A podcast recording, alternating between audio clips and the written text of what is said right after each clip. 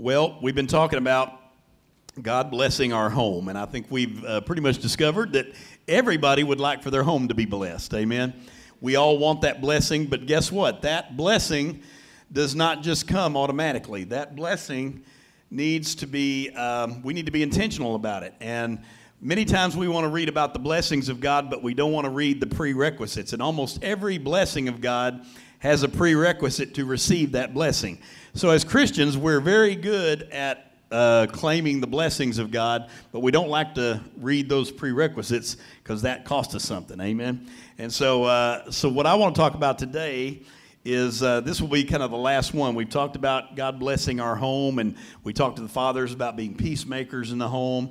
Uh, the first week we talked about that we need to hunger and thirst for righteousness uh, in order to make our homes. So it's really about uh, this is really kind of towards parents and future parents and setting the tone in your home, all right?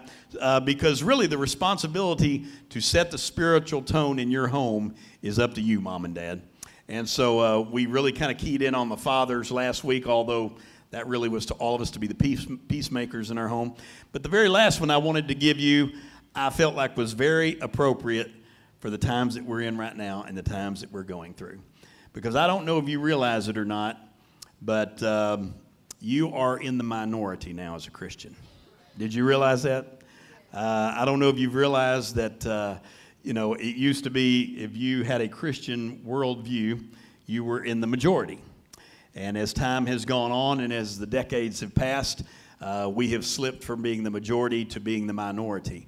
So, what I'm going to talk about today is a lot more likely to happen to you today than it was 10, 20, 30 years ago, and that is persecution if you have a Christian home, if you have Christian values, it's not, am I going to be persecuted? If you really are living a Christian life, you will be persecuted. And we're going to see in God's word that He promised us that.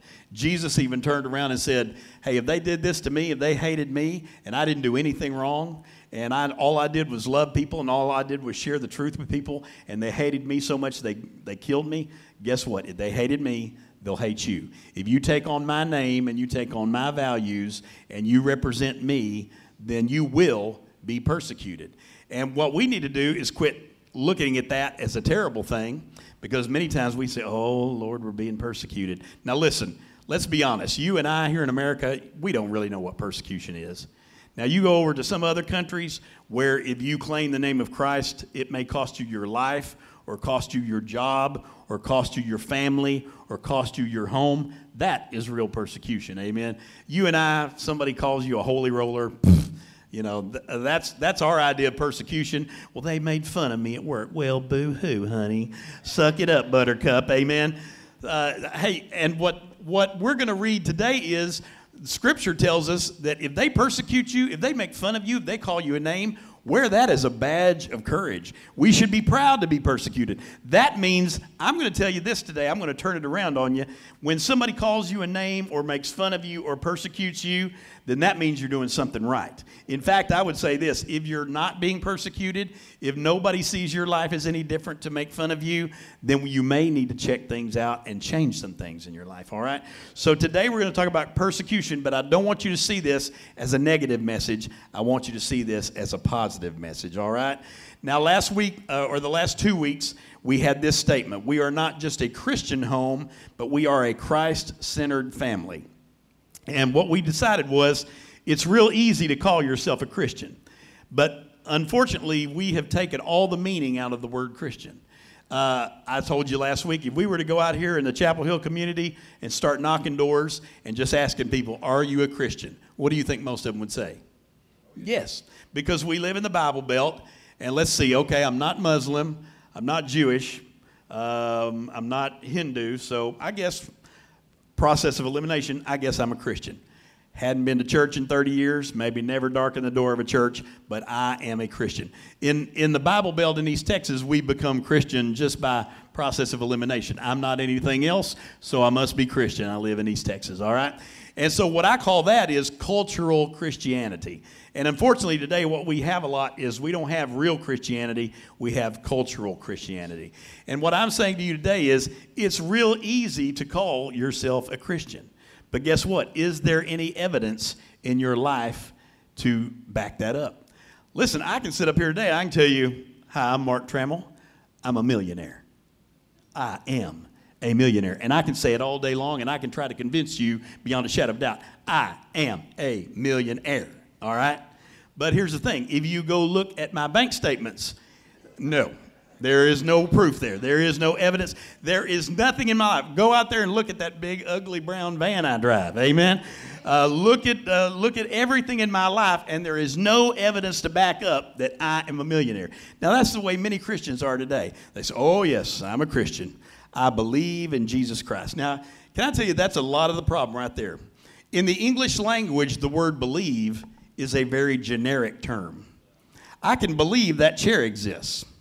Uh, but guess what? That I can believe in that chair, but that chair is not going to do anything to change my life. I could invest my life in that chair; it's not going to do anything for me.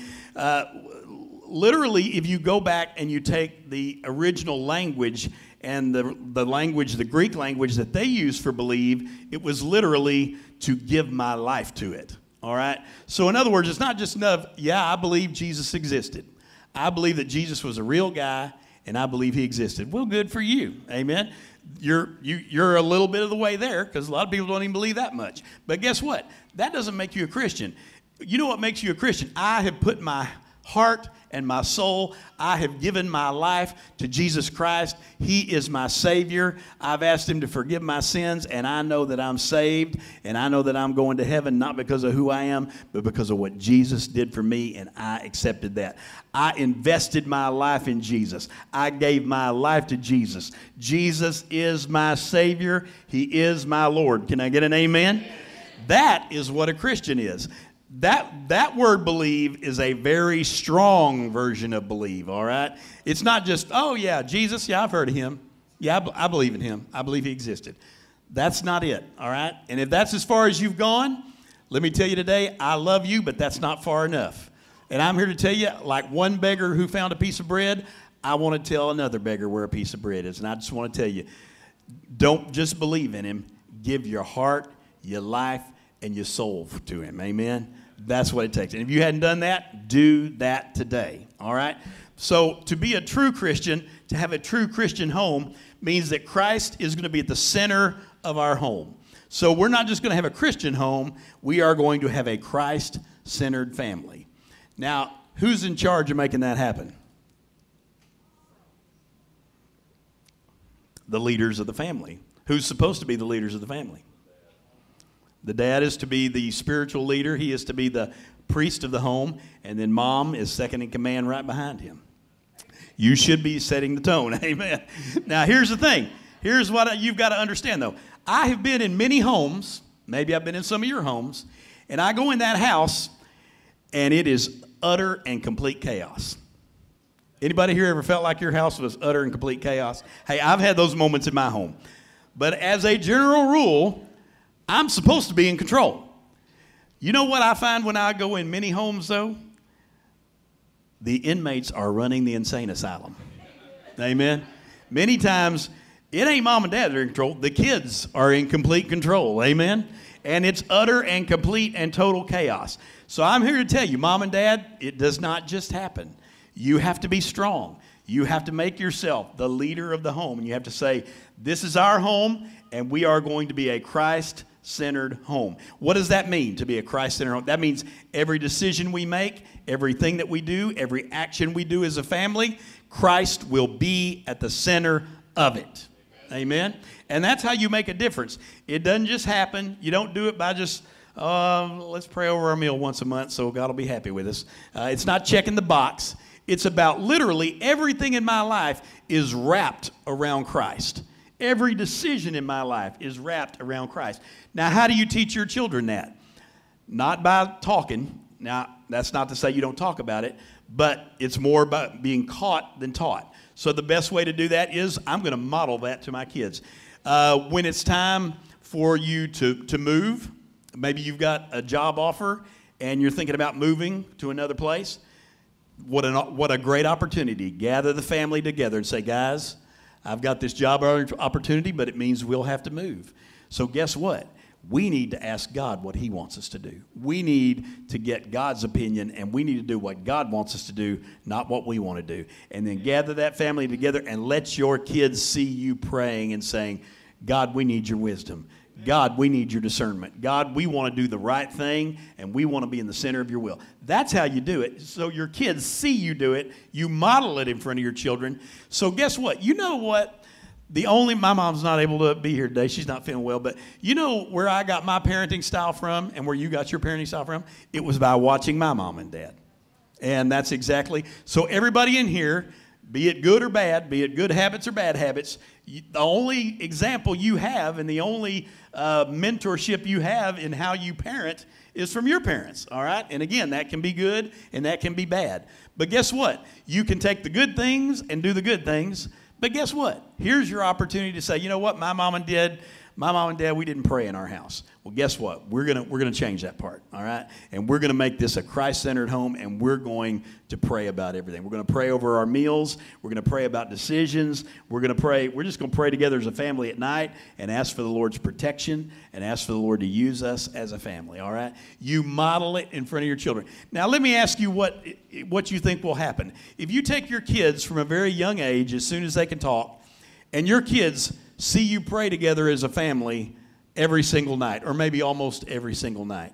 What do you think's going to happen as your kids become adults? Now, listen, again, I know they have their own free will and they're not always going to choose the right decisions. But I guess what? You're going to have a much higher chance of that person doing that in their family than if you didn't model it at all. All right? To them, to a kid that's raised that way for 18 years, to see that happen every single night, it just becomes second nature. It just becomes this is what we do. And, and those kids grow up thinking that's how everybody operates in their house. Do you know what happened when my kids started to go and spend the night at other kids' houses? This is what should happen. And again, I'm not, I'm not patting myself on the back because believe me, I got a lot more of it wrong than I did right. But every once in a while, I got it right. And I would know I got it right when my kids would go to another kid's house and they'd say, Whoo, man, that was kind of crazy over there at their house. You know what they did over there? Man, they, they were watching uh, movies we, uh, man, you know, uh, we should not have been watching. And uh, mom and dad, they were drinking some funny stuff, and it smelled funny, and they were acting funny after they drank it. And uh, you know, they we sat down to eat the meal, and everybody just started eating away. Nobody prayed over the meal. And so, as my kids began to go to other people's houses, they began to notice that not everybody does what we do in our house. Not everybody acts like we act in our house. The rules were not necessarily the same in other people's houses. Now, that's a good thing, all right? Again, I didn't get it all right, but that was a good indication that, all right, because why? You should be different. If you're called to Christ and Christ is the head of your home and He's in the center of your home, then you should look different. Everything about your home should look different. Everything about your family should look different. Amen? So that's what I want to encourage you uh, today, all right? Let's go to the first scripture. It's in Matthew chapter 5. We've been in the Beatitudes. And here's what Jesus said it's in red because right out of Jesus' mouth. Blessed are those who are persecuted for righteousness' sake, for theirs is the kingdom of heaven. Now, before we leave this verse, I want you to look very carefully. Blessed are those who are persecuted for what? For righteousness' sake. Now, you can get persecuted for a lot of things, and I'm not talking about those other things. Listen, uh, we live in the day of social media. I get on it uh, every single day, and I want, I want to turn it off most days uh, because many people, there are just these word wars going on. And it becomes political, it becomes opinion, and different things. Uh, here's what I want you to understand I'm not talking about being persecuted for your political views all right?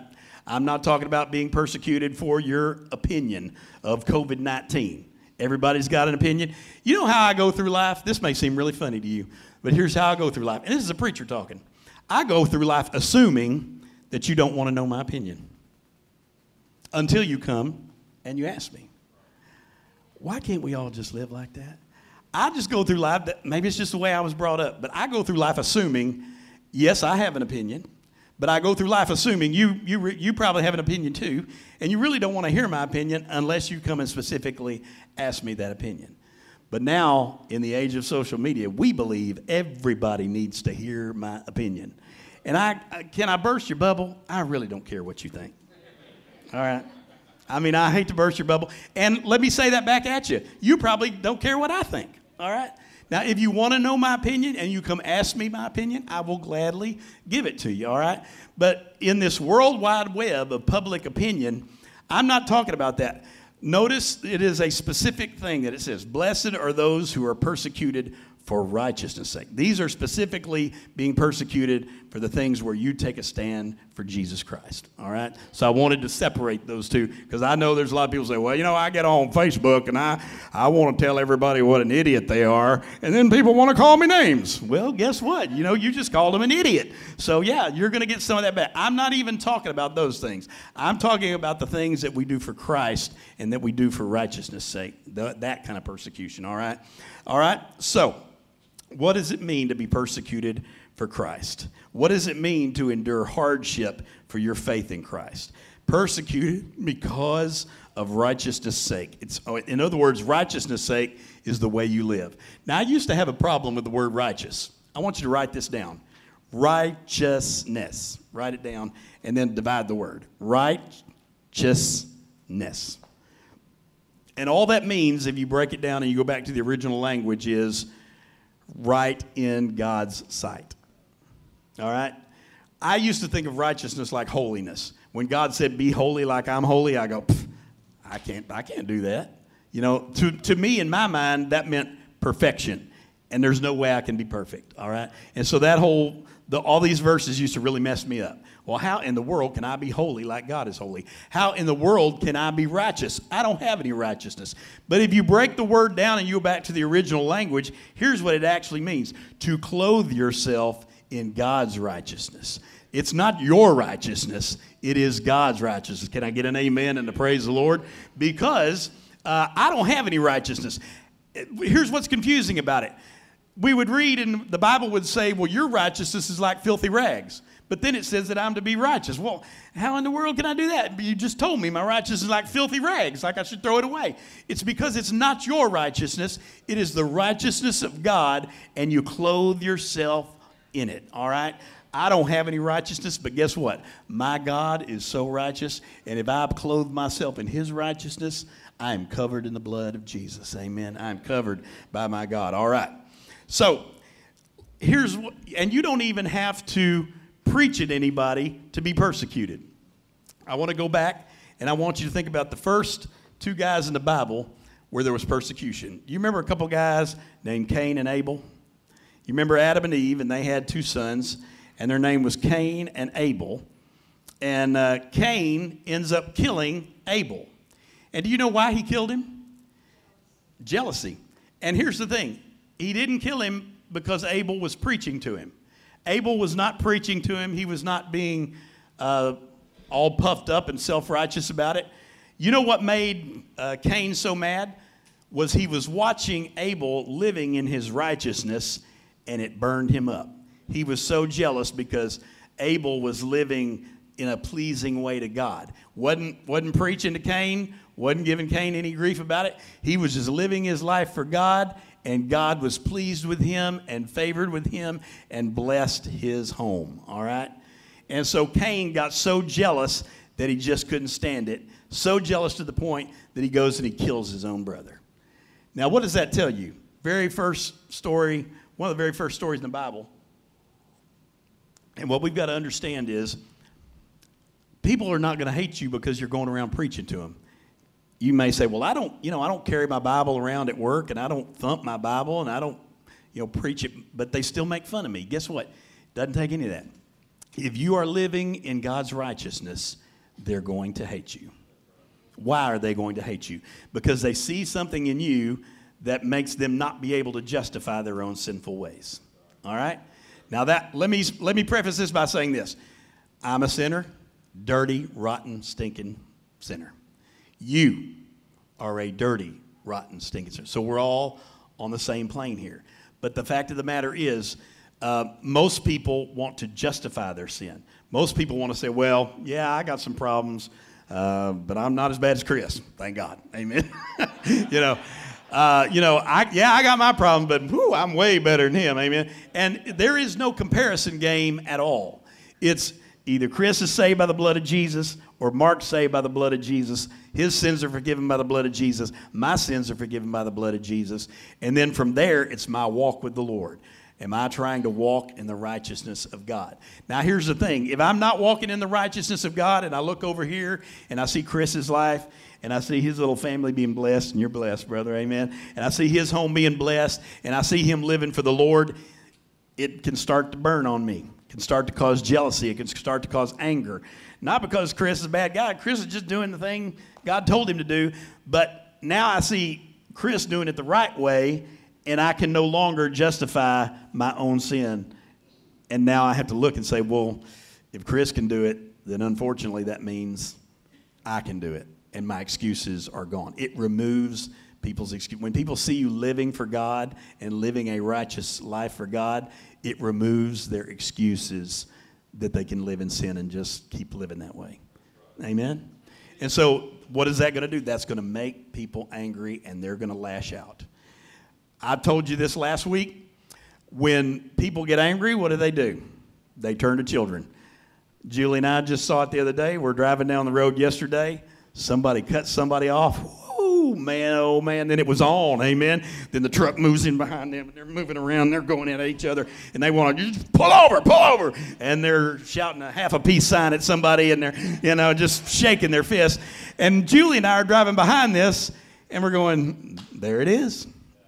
And I, I turned to Julie and I said, You remember what, what I said this past Sunday? I said, What do we do? Turn to five year olds. We get angry and we immediately turn to children again. And here are these people doing it right in front of us. And the, the hard part is, these are people driving uh, a ton, you know, two ton vehicles around, angry at each other, and liable to kill somebody. Or many people get shot, or uh, fights break out in the middle of the highway. Is that the, is that the behavior of adults? No. That's the behavior of children stupid, young, immature children. So, my statement to you would be why can't we all just grow up? Let me make it a little closer to home for you. Husband, wife, why can't we just grow up? Why can't we argue like adults? Why we got to go yelling at each other? Why you got to call me names? Now listen, you can call names all day. My wife, could call me fat. Guess what? I know I'm fat. Amen? But she doesn't do that because she loves me. She doesn't do that because she knows that would wound me. All right? Because, you know, and here's what people do. Immediately, when we get angry, we begin to look at the weaknesses at each person and we begin to say in our mind, what would hurt them the most? What word could I call them that would wound them and hurt them the most? It's sad, isn't it? But that's exactly where we go. You know what? Julie and I have not perfected our marriage, but I do believe we've learned how to fight fairly. And listen, you're always going to disagree because you're opposites, because opposites attract. So you're never going to see things exactly the same way. But you better grow up. If you want your marriage to last, you better grow up and learn how to resolve your issues. But that means acting like an adult, not a child. Amen. For all you with road rage, Miss Julie, yeah. Um, for all you with road rage, calm down, breathe. If they cut you off, it's okay. God's probably going to get them some other way. Just let them go. Amen. But I'm here to tell you, I've, it's just amazing to me. We just turn into children, but we've got to grow up. Do you think that Jesus what was, what was so amazing about Jesus? To me, it was the control of Jesus. When you, you remember that song that says he could have called 10,000 angels down when he was hanging on that cross? Do you understand if you had the power of the Son of God to just smoke everybody right there? They're spitting on you. They're pulling your beard out. They're calling you every name under the book. They're spitting on you. They're, they're nailing you to a cross. They have beaten you beyond recognition, pulling the skin off of your body. And you hang up there on that cross and you say, Father, forgive them, for they know not what they do. Can you imagine the restraint and the maturity that it takes to be able to do that? It's almost more than you can imagine.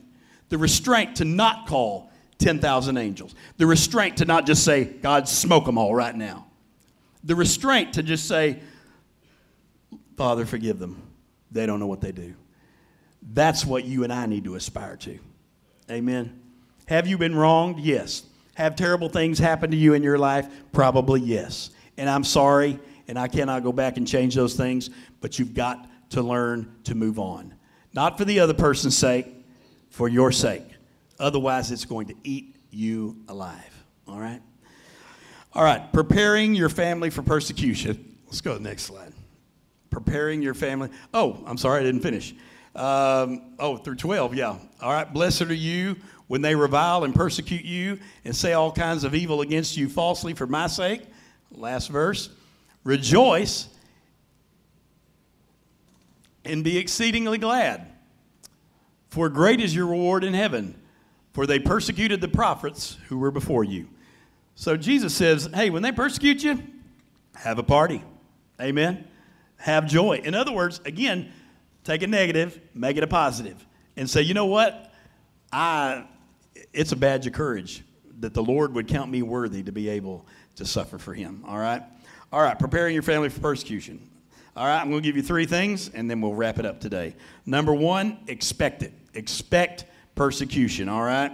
And the scripture with this one is 2 Timothy 3:12. It goes like this, all right? Yes, and all who desire to live godly in Christ Jesus will suffer persecution. Can you read that? Will suffer persecution. Not maybe.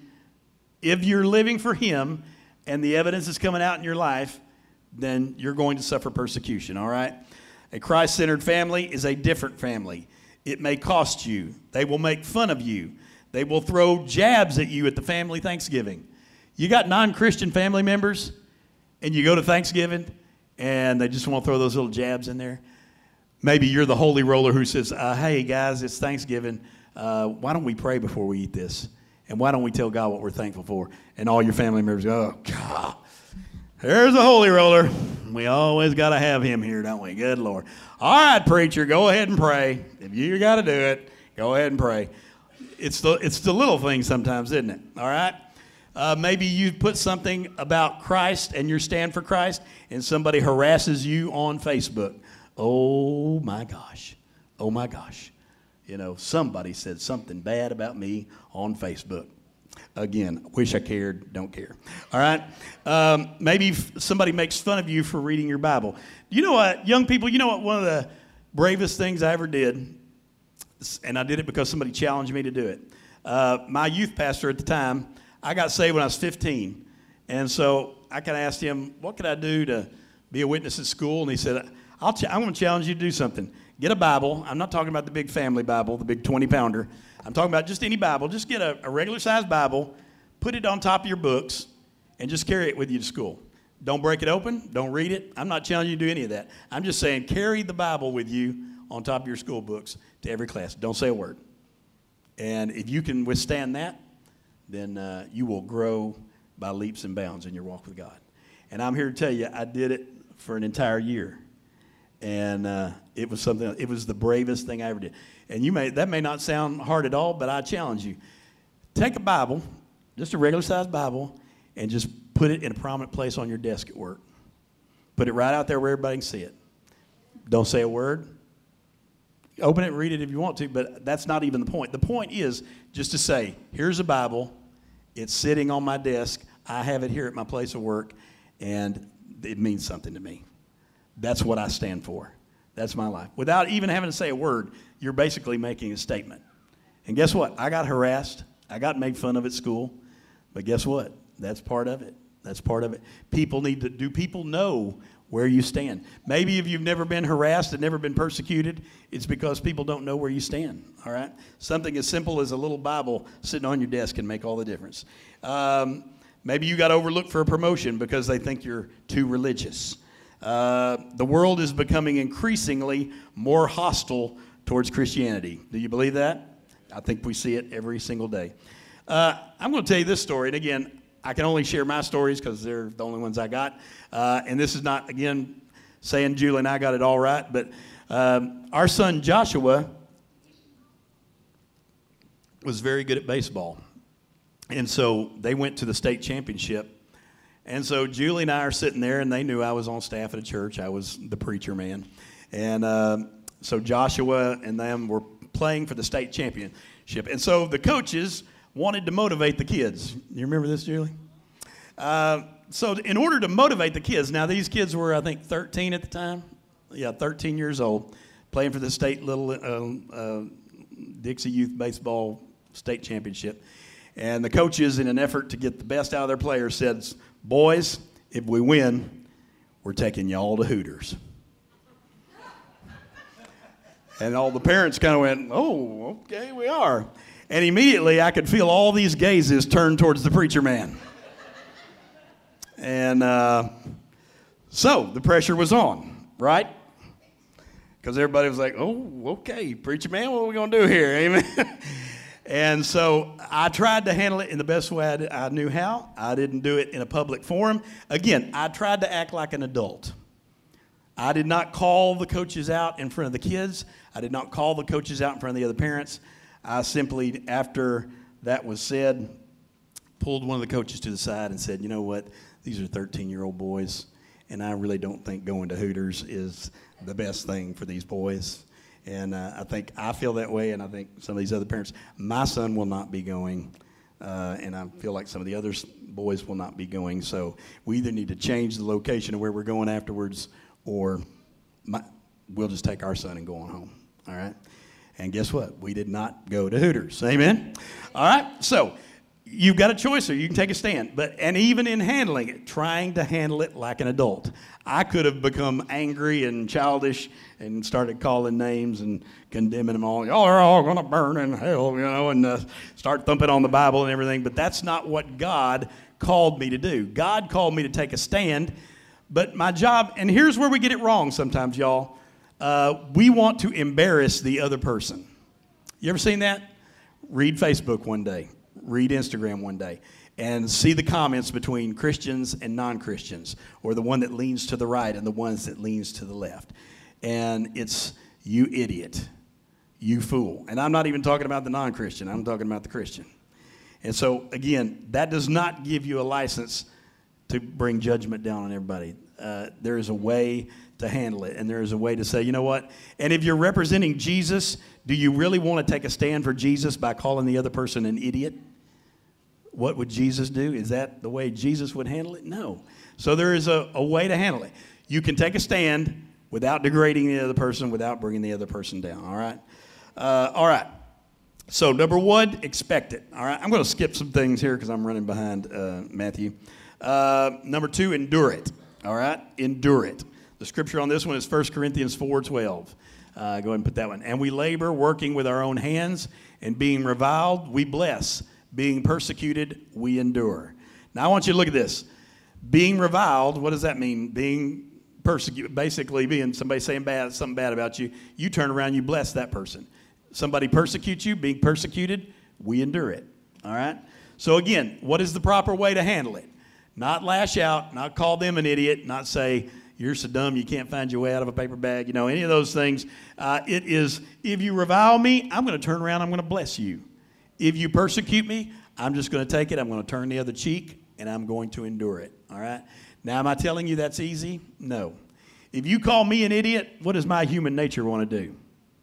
I want to turn right back around and call you a bigger idiot. Amen? That's human nature. So to fight human nature and to do it in the Spirit of God is to say, you know what? I hear what you're saying, but I'm, I'm just going to turn around. I'm going to bless you. If you said something negative to me, I'm just going to endure it and I'm going to turn the other cheek. All right? That's how Jesus would handle it. All right? That's what will honor uh, Jesus. All right? Don't whine about it. Don't gripe about it. Don't retaliate for it. Jesus hung on the cross and he didn't do any of that. They nailed him to a cross and they killed him and he never did any of that. All right? All right. Uh, let's see here. Um, give me this, uh, this slide here, uh, Matthew. When family identity is strong, uh, peer pressure is weak. When family identity is weak, peer pressure is strong. So, in other words, now here's the deal. When your kids are little, when my, when my kids were little, they thought I was Superman. Did you experience that? Your kids are three, four years old. Man, your kids think you are Superman. Uh oh, my daughter's already laughing. Uh, yeah. Uh, maybe, maybe not my daughter, all right? Uh, she's, she's laughing at me. No, so, you know, but your kids, they look up to you, and there's a certain amount of respect when they're there. And then all of a sudden, they enter those preteen, teen years, and somewhere along there, I'm not even sure what age it happened, I went from being the smartest man on the planet to being the stupidest man on the planet. You ever notice? You ever notice how that happens? They become teenagers. Well, what happens? When they're little, you are their world. You are their you're their peers pretty much. They're not exposed to anybody else. And then as they get to be teenagers, uh, their their peer group becomes a stronger influence in their life than you do. And so they begin to listen to their peer group more. But guess what? I got good news for you if you're raising teenagers. They eventually get older and they start to kind of come back around, all right? That's the good thing, all right? Uh, so, yeah, she's, you got to wait on it, but it will happen. They will come back around.